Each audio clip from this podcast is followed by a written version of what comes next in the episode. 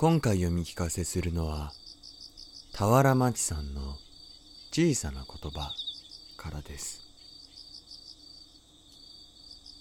夢の学校。最近息子の話の中に夢の学校というのがよく出てくる。あのね、窓から夢の学校の中を覗いてたらね、みんなが泥棒かなって言ったの。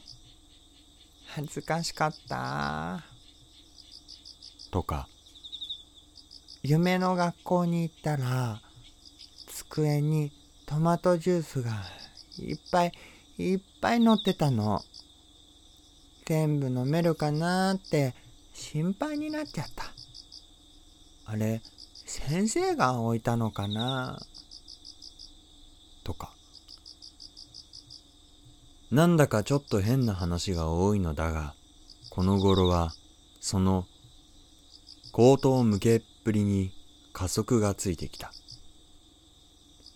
夢の学校に行ったらね、壁も階段もみんなコロッケだったの。エレベーターも椅子も机もだよ。今日は忍者みたいに壁を歩こうと思ってたのに、みんなコロッケだったから、あーって帰ってきちゃった。本当に夢で見た話なのか、大人を面白がらせようとしているのか、どうもよくわからない。私が結構喜んで聞くものだから、それで加速しているのかもしれない。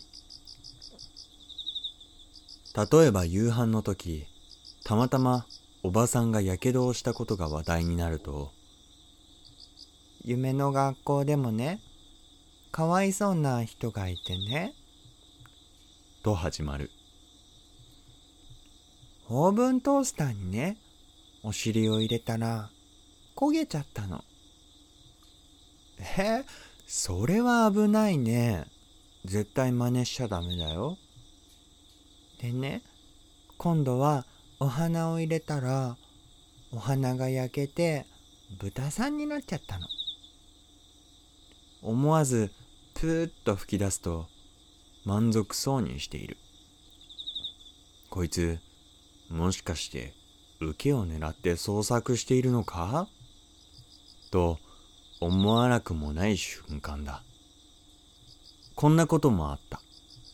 初めてボタンをはめる練習をしたとき、意外と上手にできたので、おー、すごいすごい、初めてとは思えないね、と褒めると、初めてじゃないよ、夢の学校で練習したんだ、とさらりと言う。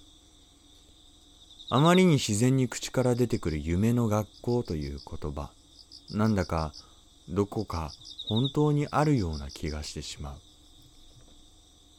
ねえ、夢の学校ってどこにあるの？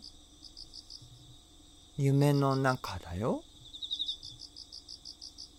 まあ、そうだとは思っていたが。夢の中の遠く？お母さんは行けないのかな？遠いよ。お母さんは行けない。隣にまず屋がある。まず屋？うん。まずいものばっかり出てくるレストラン。まず屋のメニューも今度は聞いてみようか。